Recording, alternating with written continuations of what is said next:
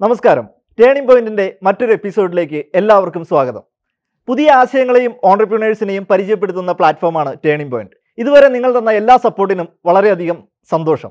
ഇന്ന് നിങ്ങൾ പരിചയപ്പെടാൻ പോകുന്നത് പുതിയൊരു സ്റ്റോറിയാണ് ഒരു നേവൽ ഉദ്യോഗസ്ഥൻ എങ്ങനെയാണ് ഒരു ബിസിനസ് ലീഡറിലേക്കുള്ള കാൽച്ചൂട് വച്ചത് എന്നുള്ള ഒരു വലിയ സ്റ്റോറി ആ ഒരു സ്റ്റോറിയിലേക്ക് കിടക്കാനായിട്ട് വളരെ സന്തോഷത്തോടു കൂടി ടേണിംഗ് പോയിന്റിലേക്ക് സ്വാഗതം ചെയ്യുന്നു മിസ്റ്റർ സുബിലാൽ താങ്കളുടെ വിദ്യാഭ്യാസ കാലഘട്ടത്തിൽ നിന്ന് തുടങ്ങാമെന്ന് വിചാരിക്കുകയാണ്. ഒന്ന് ഇൻട്രൊഡ്യൂസ് ചെയ്യാമോ? ഗുരുവായൂരാണ് എന്റെ വീട്. ജനിച്ചത് എറണാകുളത്താണ്. വളർന്നത് തൃശ്ശൂരാണ്. പഠിച്ചത് തൃശ്ശൂർ മോഡൽ ബോയ്സ് ഗുരുവായൂർ ശ്രീകൃഷ്ണ സ്കൂളിലേക്കാണ് പഠിച്ചത്. അവിടെ നിന്ന് പഠിച്ച് ഒരു ട്വൽത്തിൽ ഞാൻ പഠിക്കുന്ന സമയത്താണ് എനിക്ക് നേവിയിൽ ജോബ് കിട്ടുന്നത്. അപ്പോൾ അന്നത്തെ ഒരു ഞങ്ങളുടെ ഫിനാൻഷ്യൽ സിറ്റുവേഷൻ വെച്ചിട്ട് ഒരു എഞ്ചിനീയറിങ്ങോ ഒന്നും അഫോർഡ് ചെയ്യാൻ പറ്റുന്ന ഒരു ഫിനാൻഷ്യൽ സ്റ്റാറ്റസ് ആയിരുന്നില്ല വീട്ടിൽ സോ ആ ഒരു ജോലി കിട്ടിയപ്പോൾ ഐ തോട്ട് ലൈക്ക് അതൊരു നല്ലൊരു ഓപ്ഷനായിട്ട് തോന്നി. അപ്പോൾ അങ്ങനെ ഞാൻ ജോലിയിലേക്ക് കടന്നു. അങ്ങനെയാണ് ഞാൻ നേവി ജോയിൻ ചെയ്യുന്നത്. ഇത് നടക്കുന്നത് എന്റെ ഒരു പതിനേഴാമത്തെ വയസ്സിലാണ്. അതായത് ശരിക്കും പറഞ്ഞാൽ എനിക്ക് പതിനെട്ട് വയസ്സ് തികയുന്നത് നേവി ബേസ് ക്യാമ്പിലാണ് എന്തായിരുന്നു അവിടുത്തെ ഒരു എക്സ്പീരിയൻസ് ഓ അത് അതിഭീകരമായ ഒരു എക്സ്പീരിയൻസ് ആണ്. അതായത് ഇന്ത്യയിൽ നിന്നുള്ള പല സംസ്ഥാനങ്ങളിൽ നിന്നും പല രീതിയിൽ പല ലാംഗ്വേജിൽ സംസാരിക്കുന്ന ആൾക്കാരാണ് ആ ഒരു ബേസ് ക്യാമ്പിലേക്ക് കാലു വെക്കുന്നത്. തിരിച്ചു പോകുന്ന എല്ലാവരും ഒരുപോലെയാണ്. ആ ആറ് മാസം കൊണ്ട് ആ ഇന്ത്യയിലെ ജനതയെ ഒരു രീതിയിലേക്ക് മാറ്റണമെങ്കിൽ എന്തുമാത്രം ഉടച്ചു വാർക്കണമെന്ന് അതെ അല്ലേ? അപ്പൊ ആ ഒരു അത് തീർച്ചയായും ഒരു ഡിഫിക്കൽട്ട് ആയിട്ടുള്ള ടൈമാണ് പക്ഷെ നമ്മുടെ ലൈഫ് ലോങ് നമുക്ക് കൂടെ നിൽക്കുന്ന ഒരു സ്ട്രെങ്ത് ഫിസിക്കലി ആൻഡ് മെന്റലി ആ ഒരു ഇന്ത്യൻ ആംഡ് ഫോഴ്സസ് ട്രെയിനിങ്ങിലേക്ക് കിട്ടും. അവിടുത്തെ ഒരു എക്സ്പീരിയൻസ് ചെയ്തുകൊണ്ടിരുന്നപ്പോൾ തന്നെ ഇപ്പോൾ നമ്മൾ വന്നിരിക്കുന്ന ഒരു ബിസിനസ് ഫീൽഡിലേക്കുള്ള ഒരു ഒരു തോട്ട് ഉണ്ടല്ലോ. ആ ഒരു തോട്ടൊക്കെ ഉണ്ടായിരുന്ന വ്യക്തിയാണോ? ഇല്ലില്ല. അന്ന് പതിനേഴാമത്തെ വയസ്സിൽ എല്ലാവരുടെയും മനസ്സിലുള്ള എല്ലാ ചാബല്യങ്ങളുമുള്ള വളരെ സെൻസിറ്റീവ് ആയിട്ടുള്ള ഒരു കുട്ടി തന്നെയായിരുന്നു ഞാനും. ബിസിനസിനെ കുറിച്ച് നന്ന് ചിന്തിച്ചിട്ടില്ല. അന്നൊരു ജോലി എന്തായാലും പട്ടാളത്തിലായതുകൊണ്ട് വീട്ടിൽ പോകാൻ പറ്റത്തില്ല. നല്ല ഹോം സിക്നസ് ഉണ്ടായിരുന്നു വീട്ടുകാരെ നല്ലോണം മിസ് ചെയ്യായിരുന്നു. പിന്നെ അവിടെ എന്തുണ്ടെങ്കിലും നമുക്ക് മാറി നിന്ന് കരയാൻ മാത്രമേ പറ്റുള്ളൂ. കൂടാരും ഉണ്ടാവില്ല. യുനോ ദാറ്റ് സോ അങ്ങനത്തെ ഒരു ടൈമാണ്. പിന്നെ ബിസിനസ് എന്താണ് ഫ്യൂച്ചർ എന്നൊന്നും അന്ന് നമുക്ക് അറിയില്ല കാരണം നേവി എന്താണെന്ന് പോലും അന്ന് നമുക്ക് അറിയില്ല നമുക്കൊരു. രണ്ട് വർഷം കഴിയുമ്പോഴാണ് എന്താണ് നേവി എന്ന് പോലും മനസ്സിലാവുക. ഓക്കെ. അപ്പോൾ ആ ഒരു ഫസ്റ്റ് ടു ഇയേഴ്സിൽ നമ്മളുടെ ഫ്യൂച്ചർ എന്താണെന്ന് ഒന്നും നമുക്കൊരു ഐഡിയ ഉണ്ടാവില്ല. അതിനുശേഷം പിന്നീട് എപ്പോഴൊക്കെയാണ് ബിസിനസ്സിലേക്ക് വരണം എന്ന് ആ, പതിയെ പതിയെ തോന്നി. അപ്പൊ അവിടെ നിന്നുകൊണ്ട് നമ്മൾ പല കാര്യങ്ങളും പ്രാക്ടീസ് ചെയ്യാനും അല്ലെങ്കിൽ എക്സ്പീരിയൻസ് ചെയ്യാനും ഒരു വലിയൊരു അവസരം കിട്ടിയിരുന്നു അല്ലേ? എന്റെ ഡെസിഗ്നേഷൻ എന്ന് പറഞ്ഞാൽ ഞാൻ റിട്ടയർ ആകുമ്പോൾ പെറ്റി ഓഫീസർ എന്ന് പറയുന്ന ഒരു റാങ്ക് ആണ്. ഓക്കെ. അപ്പോൾ ഞാൻ അവിടെ കയറി ആസ് എ സെയിലർ ആണ് ഞാൻ ഇന്ത്യൻ നേവി ജോയിൻ ചെയ്തത്. അപ്പോൾ ഒരു രണ്ട് വർഷത്തിനുള്ളിൽ നമുക്ക് കാഡർ അലോട്ട് ആവും. ഓക്കെ. അപ്പോൾ എനിക്ക് ഏവിയേഷൻ എഞ്ചിനീയറിംഗ് ആണ് എനിക്ക് അലോട്ട് ആയത്. അപ്പോൾ ഞാൻ ആദ്യം വർക്ക് ചെയ്തത് ഇന്ത്യൻ നേവിയുടെ എയറോബാറ്റിക്സ് ടീമുണ്ട് സാഗർ പവൻ എന്നാണ് അതിന്റെ പേര്. നിങ്ങൾ ഗൂഗിളിൽ സെർച്ച് ചെയ്ത് കഴിഞ്ഞാൽ അതിന്റെ ഫോട്ടോസ് കാണാൻ പറ്റും. അതായത് ഇന്ത്യൻ നേവിയുടെ എക്കാലത്തെയും ഉണ്ടായിരുന്ന ഒരു എയറോബാറ്റിക് ടീം അപ്പൊ അത് അതിന്റെ തുടക്കം മുതൽ അവസാനം വരെ അത് ലൈക്ക് ഒരു ക്രാഷ് ഹൈദരാബാദ് ഉണ്ടായപ്പോൾ അവർ സ്റ്റോപ്പ് ചെയ്തു. ആ ഒരു ടൈമിൽ മൊത്തം എനിക്ക് ആ എയറോബാറ്റിക് ടീമിന്റെ കൂടെ വർക്ക് ചെയ്യാൻ പറ്റി. അപ്പൊ ഏവിയേഷൻ എഞ്ചിനീയറിംഗ് ആയിരുന്നു എന്റെ അത് ഫൈറ്റർ എയർക്രാഫ്റ്റിലായിരുന്നു എന്റെ എന്റെ ഒരു സ്പെഷ്യലൈസേഷൻ അപ്പോൾ അപ്പൊ അതിനുശേഷം ഞാൻ ജോയിൻ ചെയ്തത് സി ഹാരിയർ എന്ന് പറഞ്ഞൊരു എയർക്രാഫ്റ്റ് ഉണ്ട്. സി ഹാരിയർ എന്ന് പറഞ്ഞാൽ ഇപ്പൊ നമ്മൾ പല സിനിമയിലും ഇപ്പോൾ ട്രൂ ലൈസിലൊക്കെ അർണോൾഡ് ഫ്ലൈ ചെയ്യുന്ന ആ- സി ഹാരിയർ എയർക്രാഫ്റ്റിലാണ് പിന്നീട് ഞാൻ വർക്ക് ചെയ്തിട്ടുള്ളത്. അതിന്റെ ഏവിയേഷൻ എഞ്ചിനീയറിംഗ് സൈഡിലാണ് വർക്ക് ചെയ്തിട്ടുള്ളത്. അപ്പോൾ ഒരു എട്ട് വർഷത്തോളം അതിനുശേഷം ശേഷം എട്ട് വർഷത്തോളം വർക്ക് ചെയ്തതിന് ശേഷം ഞാൻ ഐ ടിയിലേക്ക് മാറി. ആ ഐ ടിയിലേക്കുള്ള ഒരു മാറ്റമാണ് പിന്നീട് എന്നെ ഒരു ടെക് എന്റർപ്രണർ എന്നുള്ള രീതിയിലേക്ക്. ഓക്കെ അവിടുത്തെ സർവീസ് കംപ്ലീറ്റ് ചെയ്തതിന് ശേഷമാണോ നമ്മൾ അഞ്ച് വർഷത്തെ സർവീസ് കംപ്ലീറ്റ് ചെയ്തിട്ടാണ് ഇറങ്ങിയത്. ഇറങ്ങിയത്. അത് പിന്നെ റിന്യൂ ചെയ്യാനായിട്ടുള്ള ഒരു എന്തുകൊണ്ടാന്ന് വെച്ചാൽ എനിക്ക് തോന്നി ഒരു ഇന്ത്യൻ നേവി അല്ലെങ്കിൽ ഇന്ത്യൻ ആംഡ് ഫോഴ്സസ് നമുക്ക് കുറച്ചും കൂടി ഡ്രാമാറ്റിക് ആയിട്ട് പറയുകയാണെന്നുണ്ടെങ്കിൽ നമ്മുടെ നാട്ടിലെ ജനങ്ങൾ കൊടുക്കുന്ന ടാക്സിൽ നിന്ന് ഞങ്ങളെ സാലറി തന്ന് ഞങ്ങളെ പഠിപ്പിച്ച് ട്രെയിനിങ് തന്ന് വളർത്തി ഒരുപാട് നല്ല എക്സ്പീരിയൻസ് ഒരുപാട് പഠിക്കാൻ പറ്റിയിട്ടുണ്ട്. അപ്പൊ ടെക് സൈഡിൽ പറയുകയാണെങ്കിൽ ഡാറ്റാ സെന്റർ ഒക്കെ സെറ്റപ്പ് ചെയ്യാനായിട്ട് ഞങ്ങൾക്ക് ഡാറ്റാ സെന്റർ എന്ന് പറഞ്ഞാൽ ടെക്കിൽ വർക്ക് ചെയ്യുന്നവർക്ക് അറിയാം. വെരി ബിഗ് തിങ് അത് ചെയ്യാൻ പറ്റിയിട്ടുണ്ട്. ഡെവലപ്മെന്റ് ചെയ്യാൻ പറ്റിയിട്ടുണ്ട്. ഒരുപാട് കാര്യങ്ങൾ ചെയ്യാൻ പറ്റും. അപ്പൊ അത്രയും ഇൻവെസ്റ്റ്മെന്റ് ഇന്ത്യൻ നേവി ഞങ്ങളുടെ മേലെ ചെയ്തിട്ടുണ്ട്. നേവിയിൽ നിന്ന് ഇറങ്ങുന്ന ഞങ്ങൾക്ക് ഒരു ജോലി കിട്ടൽ വലിയ ബുദ്ധിമുട്ടുള്ള കാര്യമല്ല. പ്രത്യേകിച്ച് പേ പ്രൊട്ടക്ഷൻ ഉണ്ട്. അതായത് ഒരു ബാങ്കിൽ കയറുമ്പോൾ തന്നെ നമുക്ക് മിനിമം ഒരു fifty thousand plus starting salary കിട്ടും. സാധാരണക്കാർക്ക് കിട്ടുന്നതിനേക്കാൾ ഓൾമോസ്റ്റ് ഡബിൾ. അപ്പൊ ജോലി കിട്ടാനും ബുദ്ധിമുട്ടില്ല അവിടെ റിസർവേഷൻ ഉണ്ട്. ഓക്കെ. പക്ഷേ അതുകൊണ്ടൊന്നും ഈ അതുകൊണ്ടെല്ലാം ഈ ഫിഫ്റ്റീൻ ഇയേഴ്സിൽ നേവി എന്റെ മേലെ ഇൻവെസ്റ്റ് ചെയ്തിരിക്കുന്ന അതെല്ലാം വേസ്റ്റ് ആയി പോകും ഞാൻ മറ്റൊരു ജോലിയിലേക്ക് കടക്കും. ഓക്കെ. അപ്പോൾ എനിക്ക് തോന്നി ഈ ഫിഫ്റ്റീൻ ഇയേഴ്സിൽ ഞാൻ ലൈക്ക് എന്റെ പെർഫോമൻസിൽ ഞാൻ ഭയങ്കര ഹാപ്പി ആയിരുന്നു. എന്റെ എന്റെ എന്റെ എല്ലാ ബോസും ഹാപ്പി ആയിരുന്നു. അപ്പോൾ അവരുടെ ഹാപ്പിനെസ്സിൽ എനിക്ക് കിട്ടിയ ഒരു കോൺഫിഡൻസ് ഉണ്ട്. അപ്പോൾ ഈ കോൺഫിഡൻസിൽ എനിക്ക് ഒരു കാര്യം ഉറപ്പായിരുന്നു. എനിക്ക് പണിയെടുക്കാൻ അറിയാം. Especially into tech side. അപ്പോൾ അത് തിരിച്ച് നമ്മളുടെ കമ്മ്യൂണിറ്റിക്ക് കൊടുക്കണം. അത് കൊടുത്താൽ എനിക്ക് ജീവിക്കാനുള്ളത് അതിൽ നിന്ന് കിട്ടുമെന്ന് എനിക്ക് നല്ല കോൺഫിഡൻസ് ഉണ്ടായിരുന്നു. അങ്ങനെയാണ് ഞാൻ അത് ഒരു ടെക് ലൈക്ക് ഒരു ബി ടെക് കഴിഞ്ഞിട്ട് എന്റർപ്രനർഷിപ്പിലേക്ക് ഒരു ട്വന്റി ഏജിൽ ഇറങ്ങുന്ന കുട്ടികളെ ഉള്ള മാർക്കറ്റിൽ ഒരു തേർട്ടി ടു ഇയേഴ്സിൽ ഡിഫൻസിൽ നിന്ന് ഇറങ്ങിയിട്ട് അതേ ഫീൽഡിലേക്ക് ഇറങ്ങാനുള്ള കോൺഫിഡൻസ് ആ ഒരു എക്സ്പീരിയൻസ് ആണ്. നല്ലൊരു ഇൻകം മന്ത്ലി കിട്ടിക്കൊണ്ടിരിക്കുന്ന ഒരു സിറ്റുവേഷൻ വീണ്ടും അവസരം ഉള്ളപ്പോൾ പോലും അത് വേണ്ട എന്ന് വെച്ചിട്ട് ഒരു ബിസിനസ് ഐഡിയയിലേക്ക് വരാനായിട്ടുള്ള ആ ഒരു തോട്ട് എന്തുകൊണ്ടാണ് അത്രയും ഡീപ്പായിട്ട് ചിന്തിക്കുകയും ആക്ട് ചെയ്യാനായിട്ടുള്ള ഒരു ശ്രമം നടത്തുകയൊക്കെ ചെയ്തത്? ഞാനൊരു പത്ത് വർഷത്തോളം ഗോവയിലായിരുന്നു എന്റെ പോസ്റ്റിംഗ് ഗോവ എയർപോർട്ടിലായിരുന്നു അപ്പോൾ അവിടെ പണ്ടെപ്പോഴോ ഒരു ഒരു മീറ്റിങ്ങിൽ ഒരു ബിസിനസ് ലീഡർ വന്നിട്ട് സംസാരിച്ചു. രതൻ ടാറ്റ അല്ലെങ്കിൽ ധീരുഭായ് അംബാനി ഇവർ ഉറങ്ങുമ്പോഴും അവരുടെ അക്കൗണ്ടിലേക്ക് ക്യാഷ് ഫ്ലോ ഉണ്ട്. ഏഹ് അപ്പൊ എനിക്ക് അന്ന് മനസ്സിലായ ഒരു കാര്യം എന്താ വെച്ചാൽ വാവ്. ഇങ്ങനെ ഈ- ഒരു ഓപ്പർച്യൂണിറ്റി ഉള്ള വേൾഡിലാണ് നമ്മൾ രാത്രിയും പകലും എല്ലാം ഒരു ജോലിയിൽ എൻഗേജ് ആയി നിൽക്കുന്നത്. So the inflow of cash can be automated അല്ലെ? അത് നടക്കണമെങ്കിൽ ബിസിനസ് മാത്രമാണ് അതിന്റെ ഒരു സൊല്യൂഷൻ. അങ്ങനെയാണ് അന്ന് മുതൽ എന്റെ മനസ്സിലുണ്ട് നേവി വിട്ട് കഴിഞ്ഞാൽ എനിക്ക് ബിസിനസ് ചെയ്യണം ബിസിനസ് ഓട്ടോമേറ്റ് ചെയ്യണം ലൈഫ് ഓട്ടോമേറ്റ് ചെയ്യണം എന്നിട്ട് അടിച്ചു പൊളിച്ച് നടക്കണം സുബിലാലിന്റെ ലൈഫിൽ ശരിക്കും എനിക്ക് തോന്നുന്നു ആ ഒരു ടേണിംഗ് പോയിന്റ് ഉണ്ടാക്കിയത് തീർച്ചയായിട്ടും ഒരു പക്ഷേ ആ സ്റ്റേറ്റ്മെന്റ് ആണ്. ആ ഒരു സ്റ്റേറ്റ്മെന്റ് ആണ് ടേണിംഗ് പോയിന്റ് അത് എന്നേക്കുമായിട്ട് എന്റെ ഉള്ളിലെ എംപ്ലോയിനെ കൊന്നു ഇനി എനിക്ക് ഒരിക്കലും ജോലിക്ക് പോകാൻ പറ്റില്ല because I have tasted that freedom at least in thoughts. ഇനി അത് ലൈഫിൽ കൊണ്ടുവരാതെ നമുക്ക് ഇരിക്കാൻ പറ്റത്തില്ല. നേവിയിൽ നിന്ന് ഇറങ്ങിയിട്ട് നമ്മൾ ഒരു നാല് വർഷത്തോളം റിയലി ഡേ നൈറ്റ് കഷ്ടപ്പെടാനുള്ള ഒരു എനർജി തരുന്നത് ആ ഒരു ഇൻസ്പിറേഷൻ തന്നെയാണ് ആ ഒരു ഡ്രീം തന്നെയാണ്. അപ്പോൾ ശരിക്കും ആ, ഒരു തോട്ടിൽ നിന്ന് പ്രചോദനം ഉൾക്കൊണ്ട് ബിസിനസ്സിലേക്ക് ഇറങ്ങുമ്പോൾ തീർച്ചയായിട്ടും അത്ര ഈസി ടാസ്ക് അല്ല ഒരു ബിസിനസ് തുടങ്ങുക അതിനെ വിജയിപ്പിക്കാനായിട്ടുള്ള ശ്രമങ്ങൾ നടത്തുക എന്നുള്ളത്. ആ ഒരു സ്റ്റോറി കേൾക്കുക എന്നുള്ളത് തന്നെയാണ് ഇന്ന് നമ്മളിവിടെ ഡിസ്കസ് ചെയ്യുന്നതിന്റെ ഏറ്റവും വലിയ ഉദ്ദേശം. അപ്പോൾ എന്തായിരുന്നു താങ്കളുടെ ആ ഒരു ബിസിനസ് ജേണി? ഞാൻ പുറത്തേക്കൊരു ബിസിനസ്സുകാരനായിട്ട് ഇറങ്ങുന്നതിന് മുന്നേ ഒരു ലൈഫിൽ നടന്ന ഒരു ഇൻസിഡന്റ് ആണ് ഞാൻ എനിക്ക് ഐ ടിനോട് പണ്ട് മുതലേ താല്പര്യം ഉണ്ടായിരുന്നുകൊണ്ട് ഇന്ത്യൻ നേവിയിൽ ഒരു സ്പെഷ്യൽ ഡിപ്പാർട്ട്മെന്റ് ഉണ്ട്. എനിക്ക് അവിടെ ജോയിൻ ചെയ്യണമെന്ന് ഭയങ്കര ആഗ്രഹമായിരുന്നു. കാരണം ഇന്ത്യൻ നേവിയുടെ ഏവിയേഷൻ ലോജിസ്റ്റിക്സ് ഹാൻഡിൽ ചെയ്യുന്ന റിയൽ ടൈം ആപ്ലിക്കേഷൻ ഡെവലപ്പ് ചെയ്യുന്ന ഒരൊറ്റ ഡിപ്പാർട്ട്മെന്റ് അത് മാത്രമാണ്. I think in all defence real time application ചെയ്യുന്ന അവിടെ മാത്രമാണ്. ഉം. അപ്പൊ അവിടെ ജോയിൻ ചെയ്യണമെന്ന് എന്റെ ഒരു വലിയ ഡ്രീം പത്ത് കൊല്ലത്തിന് ശേഷം നടന്നു. പക്ഷേ എന്തോ എന്റെ പലപ്പോഴും നമ്മൾ ഡ്രീം ചെയ്യാൻ പല ആൾക്കാരുടെ അടുത്തും പറയുമ്പോൾ ഡ്രീം എന്ന് പറയുന്നത് എന്ത് വേണമെന്ന് മാത്രമേ പറയുന്നുള്ളൂ. അതിനുശേഷം എന്തെന്ന് നമ്മൾ പറയാറില്ല. You dream to become a millionaire but what after that. Millionaire ആയതിനു ശേഷം അടുത്ത ദിവസം എന്തെന്ന് ചോദിച്ചാൽ ആർക്കും അറിയില്ല. അതാണ് അവിടെ സംഭവിച്ചത്. എനിക്ക് ആ ഡിപ്പാർട്ട്മെന്റിലേക്ക് ട്രാൻസ്ഫർ കിട്ടി. പക്ഷേ അവിടെ ചെന്ന് വിത്തിൻ ഫ്യൂ ഡേയ്സ് അവിടെയുള്ള ഒരു സീനിയറുമായിട്ടുള്ള ഒരു ഇയോ ക്ലാസ്സിൽ അവരെന്നെ ഡെവലപ്മെന്റ് ടീമിൽ നിന്ന് പുറത്താക്കി. അഗൈൻ നമ്മളും മനുഷ്യനാണ് നമുക്കും അത് ഈഗോ ഒക്കെ ഉണ്ട്. അപ്പോൾ ഞാൻ തിരിച്ച് വീട്ടിൽ വന്നിട്ട് നമ്മുടെ Google the ultimate teacher of my life ഗൂഗിളിൽ വന്ന് സെർച്ച് ചെയ്ത് ഞാൻ ആൻഡ്രോയിഡ് ഡെവലപ്മെന്റ് പഠിച്ച് ഒരു എ ഓട്ടോ എന്ന് പറയുന്ന ഒരു മൊബൈൽ ആപ്ലിക്കേഷൻ നിർമ്മിച്ചു. ഒരു ഏഴ് മാസത്തോളം ഡെയിലി രാത്രി വീട്ടിൽ വീട്ടിലെത്തിയതിന് ശേഷം അതാണ് ബിസിനസ്സിലേക്കുള്ള ഫസ്റ്റ് എൻട്രി അതാണ് ബിസിനസ്സിലേക്ക് വന്നത്. ഒരു ട്രാക്ക് അങ്ങനെയായിരുന്നു. അപ്പൊ ഞാൻ എ എയോട്ടോ എന്ന് പറഞ്ഞ ആപ്ലിക്കേഷൻ ഉണ്ടാക്കി. അത് യൂബർ ഒക്കെ നമ്മുടെ നാട്ടിൽ വരുന്നതിന് മുന്നേ ആയിരുന്നു അത്യാവശ്യം കുറച്ച് മീഡിയ പബ്ലിസിറ്റി ഒക്കെ കിട്ടി അതിന്. വൈഡ് ആക്സെപ്റ്റൻസ് ഉണ്ടായിരുന്നു. ബട്ട് ആസ് എ സ്റ്റാർട്ടപ്പ് എനിക്ക് കൊണ്ടുപോകാൻ പറ്റില്ല because I am into first of all into defence and I don't have a team.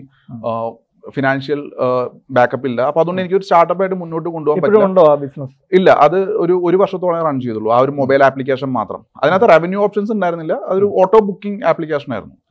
അപ്പം ആ ഒരു അവിടെ നിന്ന് ഞാനത് ചെയ്തപ്പോൾ എനിക്ക് ഒരുപാട് പുറത്തുനിന്ന് ആൾക്കാർ വന്നു. നമുക്കൊരു കമ്പനി തുടങ്ങാം നമുക്കൊരു ഐ ടി കമ്പനി തുടങ്ങാം എന്നൊക്കെ പറഞ്ഞ എന്റെ അടുത്ത് കുറേ പേര് വന്നു. ഓക്കെ. അപ്പോൾ നമുക്ക് ചെയ്യാൻ പറ്റുന്ന ഒരു ടൈം അല്ല. പിന്നെ ഈ വരുന്ന ആൾക്കാരൊന്നും ഡെവലപ്പേഴ്സും അല്ല. ഒരു ഐ ടി ടീം സെറ്റപ്പ് ചെയ്യാനായിട്ട്. But somehow it happen to be like ഞാൻ റിട്ടയർ ആകുന്ന സമയമാകുമ്പോഴത്തേക്കും നമ്മളൊരു ഐ ടി കമ്പനി ഫോർമേഷൻ ഫോർമേഷനൊക്കെ പ്ലാൻ ചെയ്ത്.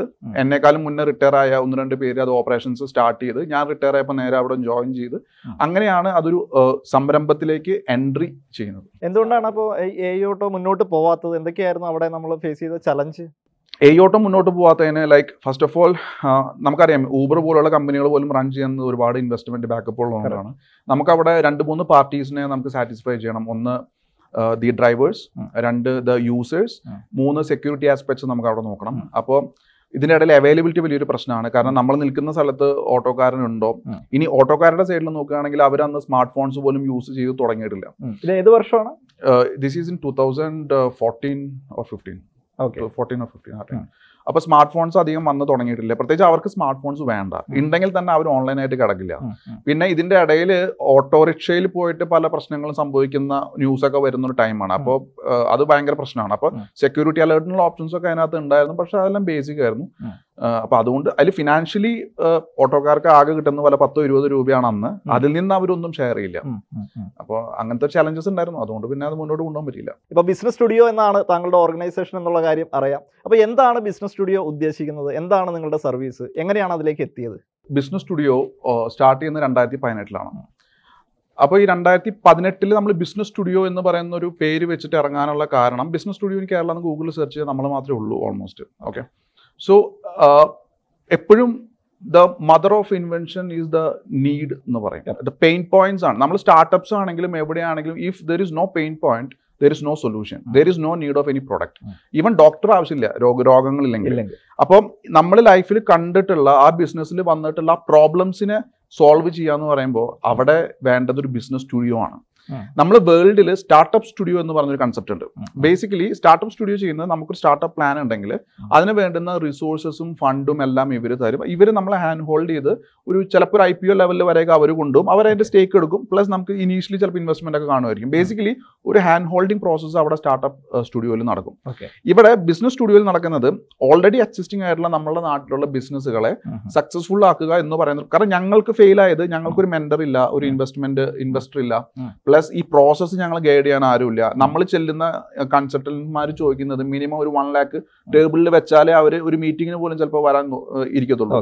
പിന്നെ അവർ നോക്കും നമ്മളുടെ നമ്മൾ സ്റ്റാർട്ടപ്പ് ആണോ നമുക്ക് എത്രത്തോളം വയബിൾ ആണ്. അവർ പ്ലാൻ തന്നാൽ എക്സിക്യൂട്ട് ചെയ്യാനുള്ള ബാക്കപ്പ് നമ്മളുടെ ബാങ്കിൽ ഉണ്ടോ എന്നൊക്കെ നോക്കിയിട്ടാണ് ഈവൻ ഒരു കൺസൾട്ടന്റ് നമ്മൾ സെലക്ട്. ചെയ്യുന്നത്. സോ സ്റ്റാർട്ടപ്സ് ഫെയിൽ ആസ് നല്ലൊരു ഗുരുവിനെ കണ്ടെത്തണേക്കാളും ഒരു ഗുരു ശിഷ്യനെ അക്സെപ്റ്റ് ചെയ്യണം എന്നൊരു കാര്യം കൂടി ഉണ്ട്. അപ്പോൾ പല സ്ഥലത്തും ഞങ്ങൾ ഒരു നല്ല ശിഷ്യനാവാനുള്ള എലിജിബിലിറ്റി പോലും ഞങ്ങൾക്കില്ല. പിന്നെ ഇന്ത്യൻ നേവിയുടെ ഹിസ്റ്ററി എന്നൊക്കെ പറയുമ്പോൾ അതൊന്നും വലിയ സപ്പോർട്ടിംഗ് ആയിട്ടുള്ള ഒരു ഫാക്ടർ അല്ല.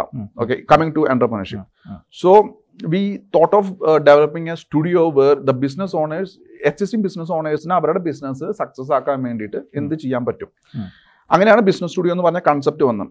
പിന്നെ അതിന്റെ ഫസ്റ്റ് സ്റ്റെപ്പായിട്ട് നമ്മൾ സ്റ്റാർട്ട് ചെയ്ത് marketing market research digital marketing ആണ് മെയിൻ ആയിട്ട് നമ്മളുടെ പേയ്മെന്റ് ഞങ്ങൾക്ക് കിട്ടുന്ന സർവീസ് ഡിജിറ്റൽ മാർക്കറ്റിംഗ് ആണ്.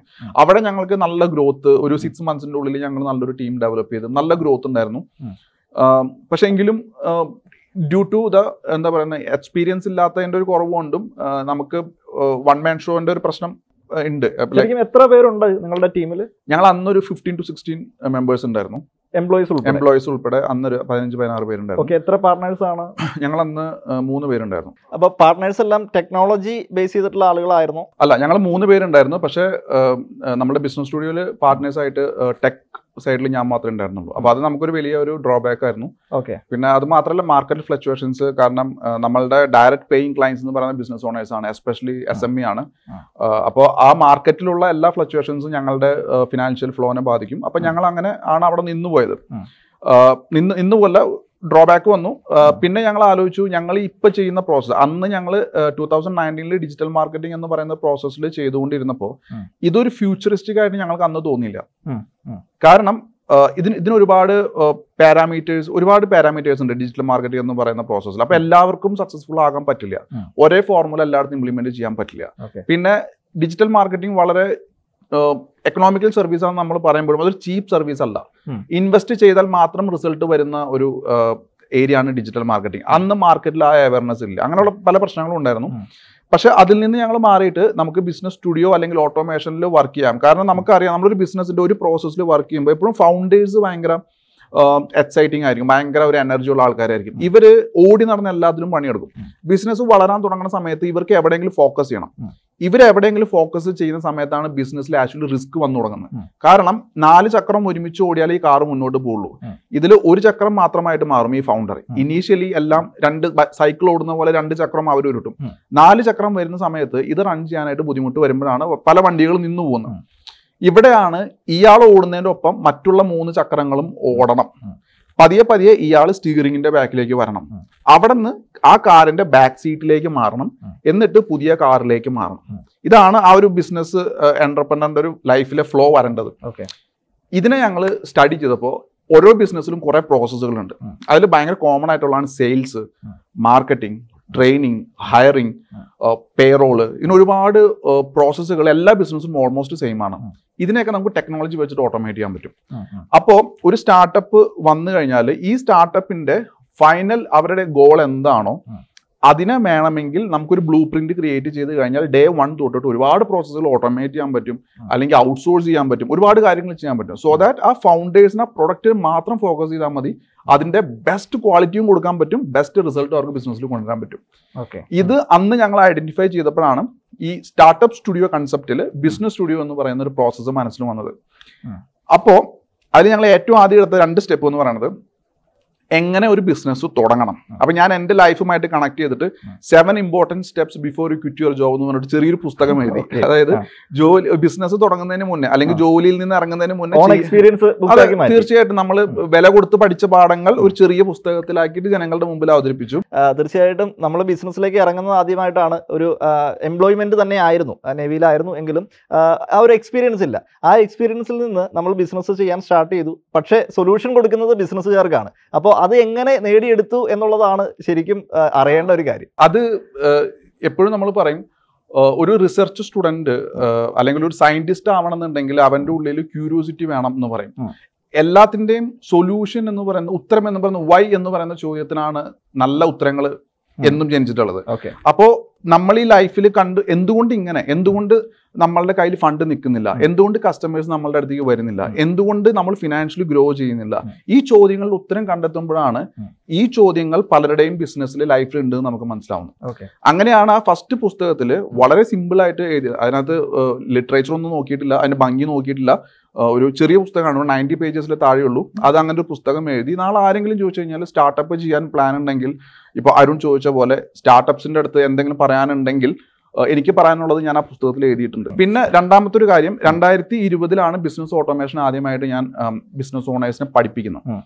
അപ്പോൾ അന്ന് എനിക്കൊരു കുറച്ച് സ്റ്റുഡൻസ് അതായത് എന്റർപ്രനേഴ്സ് ജോയിൻ ചെയ്തപ്പോൾ ഇവരോട് ഇവരോട് സംസാരിക്കുമ്പോഴാണ് മനസ്സിലാവുന്നത് ഞാൻ ടെക്നോളജിയെ കുറിച്ച് വലിയ പരിജ്ഞാനമില്ലാത്ത ആൾക്കാരുടെ അടുത്ത് ഓട്ടോമേഷനെ കുറിച്ച് സംസാരിക്കുകയാണ്.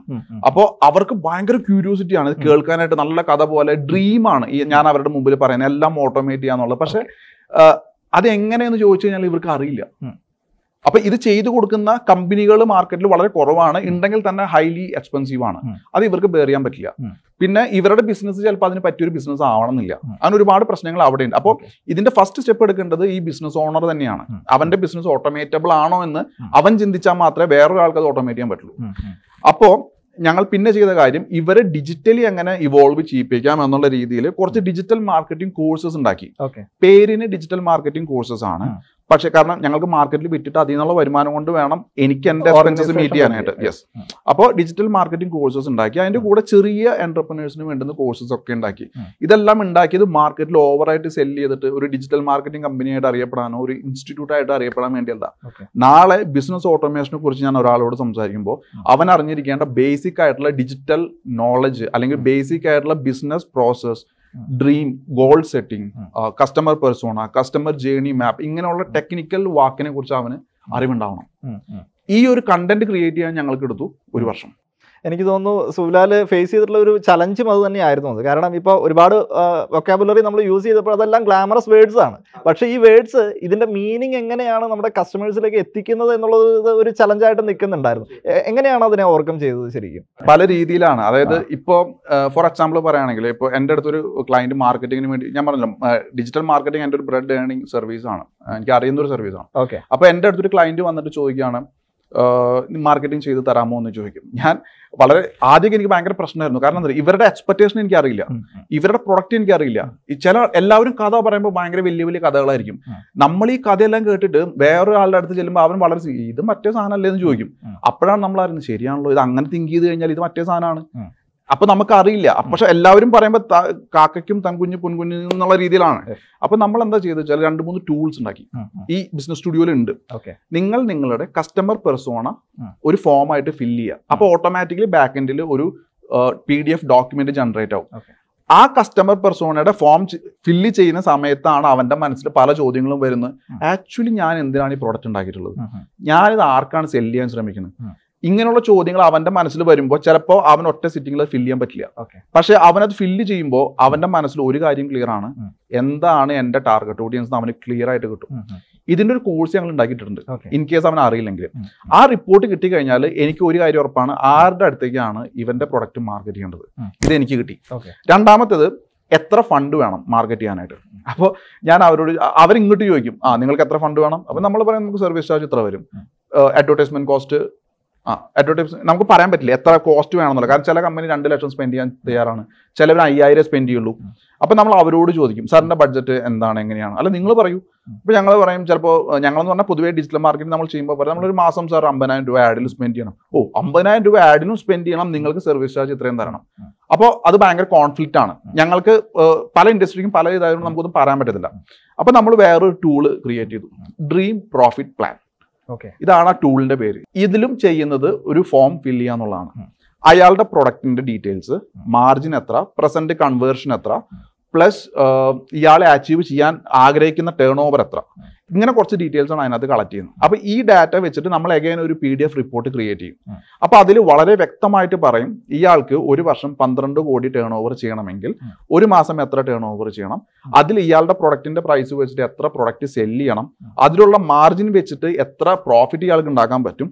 അതിൽ അഡ്വർടൈസ്മെന്റിൽ കൺവേർഷൻ റേറ്റ് കുറവാണെങ്കിൽ ആ മാർജിൻ ചിലപ്പോൾ മാർക്കറ്റിംഗിന് തികയില്ല. അപ്പോൾ അയാൾക്കൊരു ബ്ലൂ പ്രിന്റ് കിട്ടി. ഒരു വർഷത്തേക്ക് അയാളുടെ ബിസിനസ്സിൽ മാർക്കറ്റിംഗിൽ എത്ര സ്പെൻഡ് ചെയ്യണം? ആ മാർക്കറ്റിംഗിൽ വരുന്ന റിസൾട്ടിനെ എത്ര പേഴ്സന്റേജിൽ കൺവേർട്ട് ചെയ്യണം? ഓക്കെ. ഇങ്ങനെ ഒരു ക്ലിയർ പിക്ചർ കിട്ടി. അപ്പൊ ഈ പിക്ചർ ഞങ്ങൾക്ക് തരുമ്പോൾ ഞങ്ങൾ തിരിച്ചത് അവരുടെ മുമ്പിൽ വെക്കും. Sir according to this report. ഒന്നുകിൽ സാർ കൺവേർഷൻ കൂട്ടണം അല്ലെങ്കിൽ സാറിന്റെ കമ്പനി കൂട്ടി പോകും.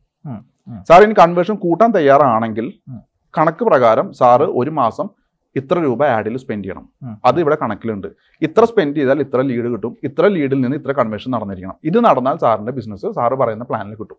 എനിക്ക് ക്ലിയർ ആവാത്ത ഒരു കാര്യം ഒരു ഡൗട്ടായിട്ട് ചോദിച്ചു കഴിഞ്ഞിട്ടുണ്ടെങ്കിൽ ഇപ്പോൾ നമുക്ക് ആ ഒരു റിപ്പോർട്ട് കിട്ടിയതിന് ശേഷം നമ്മുടെ സർവീസ് എവിടെയാണ് കൂടുതലായിട്ട് അവരെ സപ്പോർട്ട് ചെയ്യുന്നത്? ഇപ്പോൾ ഡിജിറ്റൽ മാർക്കറ്റിംഗ് എന്നുള്ളതിന്റെ അപ്പുറത്തേക്ക് എന്തൊക്കെ സർവീസുകളാണ് ഇപ്പോൾ നമ്മുടെ ഈ റിപ്പോർട്ടിൽ നിന്ന് നമുക്ക് ഒരു കാര്യം മനസ്സിലായി എത്ര ലീഡ്സ് വേണം? അല്ലെങ്കിൽ എത്ര ഇപ്പോൾ ഒരു കാര്യമുണ്ട് ഒരു ബിസിനസ്സിന് ഈ പന്ത്രണ്ട് കോടി ടേൺ ഓവർ ചെയ്യാനായിട്ട് എല്ലാ സെയിൽസും പുതിയ കസ്റ്റമറിന്റെ അടുത്ത് ആവണം നിർബന്ധമില്ല. ഓക്കെ റിപ്പീറ്റഡ് പർച്ചേസ് പറ്റും. അപ്സെല്ലിങ് പറ്റും. ക്രോസ് സെല്ലിങ് പറ്റും. പല രീതിയിലുള്ള പാറ്റേൺസ് എന്ന് പറഞ്ഞു കഴിഞ്ഞാൽ മാർക്കറ്റിംഗ് എക്സ്പെൻസ് കട്ട് ചെയ്യാൻ പറ്റും. പല ഏരിയകളിലും ഇതിൽ നിന്ന് ഒരു കാര്യം കൂടിയുണ്ട് നമുക്ക് നമ്പർ ഓഫ് ലീഡ്സ് ആ ഇൻഡസ്ട്രിയുമായിട്ട് എത്ര വേണമെന്ന് മനസ്സിലാവുമ്പോൾ ഒരു കാര്യം കൂടെ നമുക്ക് മനസ്സിലാക്കാൻ പറ്റും. ആ ഇൻഡസ്ട്രിയുടെ കസ്റ്റമർ പെർസോണയിൽ അയാൾ പറഞ്ഞിട്ടുള്ളത് these kind of people stay more in LinkedIn. Or offline. അതിൽ നിന്ന് നമുക്ക് മനസ്സിലായി എവിടെയാണ് മാർക്കറ്റ് ചെയ്യേണ്ടത്. നൈസ് മനസ്സിലായോ? അപ്പോ അപ്പോൾ അതിൽ നിന്ന് അത്രയും ക്ലാരിറ്റി അവിടെ മൊത്തത്തിൽ വന്നു. ഇനി. വേണ്ടത് കസ്റ്റമർ റിലേഷൻഷിപ്പ് മാനേജ്മെന്റ് ആണ്. നമുക്ക് ഡേ വൺ തൊട്ട് വരുന്ന കസ്റ്റമേഴ്സിനെ ഫൈനൽ ഡേ വരെ നമുക്ക് റീറ്റെയിൻ ചെയ്യാനുള്ള എന്ത് സ്ട്രാറ്റജിയാണ് നമ്മുടെ അടുത്തുള്ളത്? അതിൽ എത്രമാത്രം നമുക്ക് ഓട്ടോമേറ്റ് ചെയ്യാൻ പറ്റും? ഒരു സി ആർ എമ്മും ഒരു സി ആർ എം മാനേജ് ചെയ്യുന്ന ഒരു സ്റ്റാഫിനെയും വെച്ച് നടക്കില്ല. കാരണം ഇത് ഓട്ടോമേറ്റ് നാളെ സി ആർ എം മാനേജ് ചെയ്യുന്ന സ്റ്റാഫില്ല. സി ആർ എം ആരും ഓപ്പണേ ചെയ്യുന്നില്ല. ആ ടൂൾ ഡെഡ് ആണ് അവിടെ. അവിടെ നമുക്ക് സി ആർ എം ഓട്ടോമേറ്റ് ചെയ്ത് കഴിഞ്ഞാൽ. മാൻ പവർ ഇല്ലാതെ ആ system will ensure that this is happening in our business okay അതാണ് ഓട്ടോമേഷന്റെ ഒരു ബേസിക് ആയിട്ടുള്ള ഒരു കൺസെപ്റ്റ് ശരിക്കും മാർക്കറ്റിങ്ങിന് വേണ്ടിയിട്ട് ഒരുപാട് ബിസിനസ്സുകാർ ഒരുപാട് ബഡ്ജറ്റ് മാറ്റിവെക്കുകയും ഫണ്ട് മാർക്കറ്റിൽ ഇറക്കുകയും ചെയ്യുന്നുണ്ട്. പക്ഷേ ആ ഒരു എമൗണ്ട് മിക്കവാറും കാര്യങ്ങളിൽ സംഭവിക്കുന്നത് വേസ്റ്റായി പോകാറാണ് പതിവ്. കാരണം റിസൾട്ട് കിട്ടാത്ത സ്ഥലങ്ങളിൽ ഇപ്പോൾ ഡിജിറ്റൽ മാർക്കറ്റിംഗ് എന്ന് പറയുമ്പോൾ എവിടെ എന്ത് ചെയ്യണം? അല്ലെങ്കിൽ നമ്മൾ ഹോർഡിങ്സ് വയ്ക്കുന്നു അല്ലെങ്കിൽ അഡ്വർടൈസ്മെന്റ് ചെയ്യുന്നു. അപ്പോൾ ഇത് എക്സാക്ട്ലി റിസൾട്ട് എങ്ങോട്ടാണോ വരേണ്ടത് അത് ഐഡന്റിഫൈ ചെയ്ത് അതിനെ സപ്പോർട്ട് ചെയ്ത് അവിടുന്ന് വരുന്ന ലീഡ്സിനെ കൂടുതൽ കൺവേർഷൻ റേഷ്യോ കൂട്ടി റിസൾട്ട് ആക്കി മാറ്റുക ഒരു തന്നെയാണ്. എക്സാമ്പിൾ പറയാം. അപ്പം അപ്പോൾ ഒരു കസ്റ്റമർ നമ്മളുടെ അടുത്ത് വന്നിരിക്കുമ്പോൾ നമ്മൾ പറയും സർ ബിസിനസ് സ്റ്റുഡിയോ യൂസ് ചെയ്യാൻ താല്പര്യമുണ്ടോ. അവർ പറയും എന്തിനാപ്പോ എന്തിനാ അപ്പോൾ ആ മാസം ആ ഒരു ചിലവ് എന്തിനാ പുതിയത് ഉണ്ടാക്കണം ഉം. അപ്പോൾ നമ്മൾ അവരോട് ചോദിക്കും സർ എത്ര നാളെ ബിസിനസ് തുടങ്ങിയിട്ട്. ചിലർ പറയും പത്ത് വർഷം. പത്ത് വർഷമായിട്ട് സാർ മാർക്കറ്റിംഗ് ചെയ്യുന്നുണ്ടോ? ചെയ്യുന്നുണ്ട്. എല്ലാ മാസവും സാറ് ഡെയിലി സാർ ലീഡ്സ് എടുക്കുന്നുണ്ടോ? ഉണ്ട്. ആ ഡാറ്റ എവിടെ? ആ ഡാറ്റ ഇല്ല. ഓക്കെ സാർ ഓരോ ദിവസം എത്ര സ്പെൻഡ് ചെയ്യുമായിരുന്നു? ഓരോ ദിവസം അഞ്ഞൂറ് രൂപ വെച്ച് സ്പെൻഡ് ചെയ്യുമായിരുന്നു. ഇനി കൂട്ടിക്കോ. പത്ത് വർഷം ഇന്റു. മുന്നൂറ്റി അറുപത്തഞ്ച്. ഇന്റു അഞ്ഞൂറ്. ഇത്രയും രൂപ അദ്ദേഹം സ്പെൻഡ് ചെയ്ത് കഴിഞ്ഞു. എന്നിട്ട് കയ്യിൽ ഒന്നുമില്ല ഉം. മനസ്സിലായോ. പക്ഷെ അത്രയും എമൗണ്ട് സ്പെൻഡ് ചെയ്തിട്ടുണ്ടെങ്കിൽ പുള്ളിയുടെ ലൈഫ് ടൈമിൽ ജീവിക്കാനുള്ള അത്രയും കൊണ്ടുവരാനുള്ള ക്ലയൻസ് അവിടെ ഉണ്ട്. കറക്റ്റ് അതില്ല പക്ഷെ കയ്യിൽ. ഓക്കെ മനസ്സിലായോ? അപ്പോൾ ഇവിടെയാണ് ബിസിനസ് സ്റ്റുഡിയോ അല്ലെങ്കിൽ ഒരു സി ആർ എം എന്ന് പറയുന്ന ഒരു. പ്രൊഡക്റ്റിന്റെ ആവശ്യം വരുന്നത്. ഇപ്പോൾ നമ്മുടെ സർവീസ് എടുക്കുന്ന എത്രത്തോളം ക്ലയൻസ് മാർക്കറ്റിലുണ്ട് നമുക്ക് ഡെയിലി എൻക്വയറീസ് ഉണ്ട്. ഡെയിലി എൻക്വയറീസ് എന്ന് പറഞ്ഞാൽ ഇപ്പൊ കഴിഞ്ഞ കുറച്ച് മാസങ്ങളായിട്ട് ഡെയിലി ക്ലോസിംഗ് ഉണ്ട്. ഡെയിലി പുതിയ ക്ലയൻസ് കാരണം ഒരു ക്ലയന്റിൽ നിന്ന് മറ്റ് ക്ലയൻസ് അറിഞ്ഞു വരുന്നുണ്ട്. പക്ഷെ നമുക്ക് എടുക്കാൻ പറ്റില്ല. കാരണം ഇതിന് മുന്നേ നല്ലൊരു അനുഭവം ഉണ്ട് ഞങ്ങൾ ടീം എക്സ്പാൻഡ് ചെയ്തു ഒരുപാട് ക്ലയൻസ് വന്നു. മാർക്കറ്റ് മാറിയപ്പോൾ അത് മൊത്തം ഞങ്ങൾക്ക് ബേർഡനായി മാറി. എല്ലാ ബിസിനസ്സിലും സംഭവിക്കുന്ന സെയിം മിസ്റ്റേക്സ് ഞങ്ങൾക്കും പറ്റി. അത് ഫിനാൻഷ്യലി ഞങ്ങൾക്ക് താങ്ങാൻ പറ്റുന്നതിന് മേലെയായിരുന്നു. അപ്പോൾ ആ ഒരു മിസ്റ്റേക്ക് ഞങ്ങൾ ഇപ്പോൾ ചെയ്യുന്നില്ല. അപ്പോൾ അതുകൊണ്ട് ഞങ്ങൾ സ്കെയിലബിൾ ആയിട്ടുള്ള ഒരു പ്ലാറ്റ്ഫോം ഉണ്ടാക്കിയിട്ടുണ്ട്. ഇത് എങ്ങനെ ഇംപ്ലിമെന്റ് ചെയ്യണമെന്ന് ബിസിനസ് ഓട്ടോമേഷൻ അക്കാഡമി എന്ന് പറയുന്ന ഒരു അക്കാഡമി ഞങ്ങൾ പ്രിപ്പയർ ചെയ്യുന്നുണ്ട് അത് അത് പഠിപ്പിച്ചു കൊടുക്കുന്നുണ്ട് എന്റർപ്രനേഴ്സിനും ഏജൻസികൾക്കും പ്ലസ് സ്റ്റുഡൻസിനും അപ്പോൾ ബിസിനസ് ഓട്ടോമേഷൻ പ്രൊഫഷണൽ എന്ന് പറയുന്ന ന്യൂ ജോബ് കാറ്റഗറി ഞങ്ങൾ മാർക്കറ്റിൽ കൊണ്ടുവരികയാണ്. എല്ലാ ബിസിനസ്സിലും ടാലി ഓപ്പറേറ്റ് ചെയ്യുന്ന ഒരാളുണ്ടായിരിക്കും. അല്ലേ അല്ലെ? കസ്റ്റമർ റിലേഷൻഷിപ്പിന് ഒരാളുണ്ടായിരിക്കും. ജനറൽ മാനേജർ ഉണ്ടായിരിക്കും അടിച്ചു വാരാൻ ഒരാളുണ്ടായിരിക്കും വണ്ടി ഓടിക്കാൻ ആളുണ്ടായിരിക്കും സിഇഒ ഉണ്ടായിരിക്കും. ഈ എല്ലാ പ്രോസസ്സിനെ ഓട്ടോമേറ്റ് ചെയ്യാനായിട്ട് ഒരു ബിസിനസ് ഓട്ടോമേഷൻ പ്രൊഫഷണലും കൂടെ എല്ലാ ബിസിനസ്സിലും വരികയാണെന്നുണ്ടെങ്കിൽ എല്ലാ ബിസിനസ്സും ഓട്ടോമേറ്റ് ആയിട്ട് എങ്ങനെ റൺ ചെയ്യണമെന്ന് ഇവർ നോക്കിക്കോളും. ഓക്കെ ഇവർക്ക് വേണ്ടിയിട്ടുള്ള മെറ്റീരിയൽസ് പ്രിപ്പയർ ചെയ്ത് പഠിപ്പിക്കലാണ് ഞങ്ങൾ ട്രെയിനിങ് ഇൻസ്റ്റിറ്റ്യൂട്ട് ഇപ്പോൾ നമ്മൾ ബിസിനസ് ഓട്ടോമേഷൻ അക്കാഡമി എന്ന് പറയുന്ന രൂപത്തിൽ കൊണ്ടുവരുന്നു ഇപ്പോൾ ഇത്രയും നാളത്തെ ഒരു എക്സ്പീരിയൻസിൽ മാർക്കറ്റ് എത്രത്തോളം നമ്മുടെ ഈ ഒരു പ്രൊഡക്റ്റ് അക്സെപ്റ്റ് ചെയ്തു? ഇപ്പൊ ഞങ്ങളുടെ ഒരു പ്രോസസ് എക്സാമ്പിൾ പറയുകയാണെങ്കിൽ നമ്മളൊരു ക്ലയന്റിന്റെ അടുത്ത് ചെന്ന് കഴിഞ്ഞാൽ എപ്പോഴും നമ്മൾ സെല്ല് ചെയ്യാൻ ചെന്നിരിക്കുന്നതുകൊണ്ട് അവരാണ് ഡോമിനേറ്റിംഗ് ആയിട്ടുള്ള മീറ്റിംഗ് നമ്മൾ ഈ മീറ്റിംഗിൽ ഇരിക്കുമ്പോൾ എപ്പോഴും അങ്ങനെയായിരിക്കും. Because we are into sales നമ്മൾ സെല്ല് ചെയ്യാൻ വന്നിരിക്കുന്നതാണല്ലോ. നമ്മൾ ഇത്രേ പറയുള്ളൂ സർ ഞാനൊരു ലിങ്ക് അയച്ചു തരാം. സാർ ആ ലിങ്കിൽ ഒന്ന് ഫോം ഫില്ല് ചെയ്യൂ. ഞങ്ങൾ ഡെമോ കാണിച്ചു തരാം. അപ്പോൾ അവർ ആ ഫോം ഫില്ല് ചെയ്യും. ആ ഫില്ല് ചെയ്യുന്ന സമയത്ത് ഓട്ടോമാറ്റിക്കലി ഞങ്ങളുടെ സി ആർ എമ്മിലേക്ക് ആ ഡാറ്റ കയറും.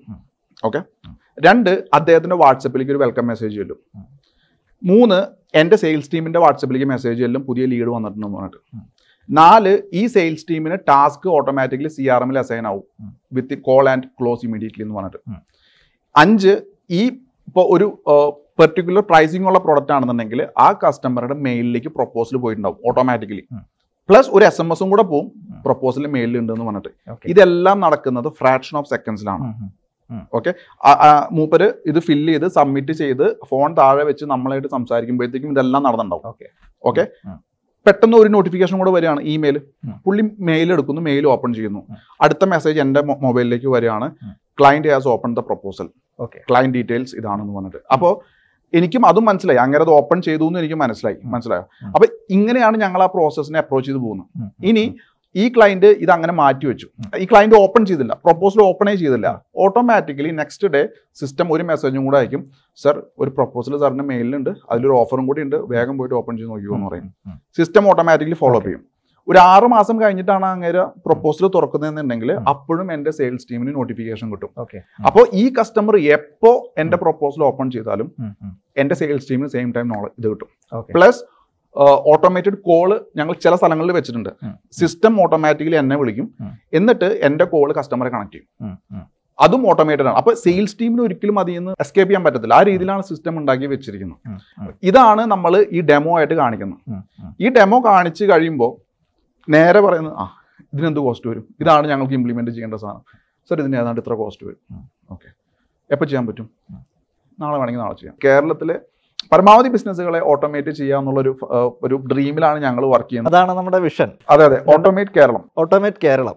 എന്താണ് അതിന്റെ ഒരു ഡീറ്റെയിലിംഗ് കുറച്ചുകൂടി പോയാൽ എന്താണ് ഫ്യൂച്ചർ പ്ലാൻ ഇപ്പൊ ഈ ബിസിനസ് സ്റ്റുഡിയോ എന്ന് പറയുന്ന പ്ലാറ്റ്ഫോം ഞങ്ങൾ ഡെവലപ്പ് ചെയ്തൊരു പ്ലാറ്റ്ഫോം അല്ല.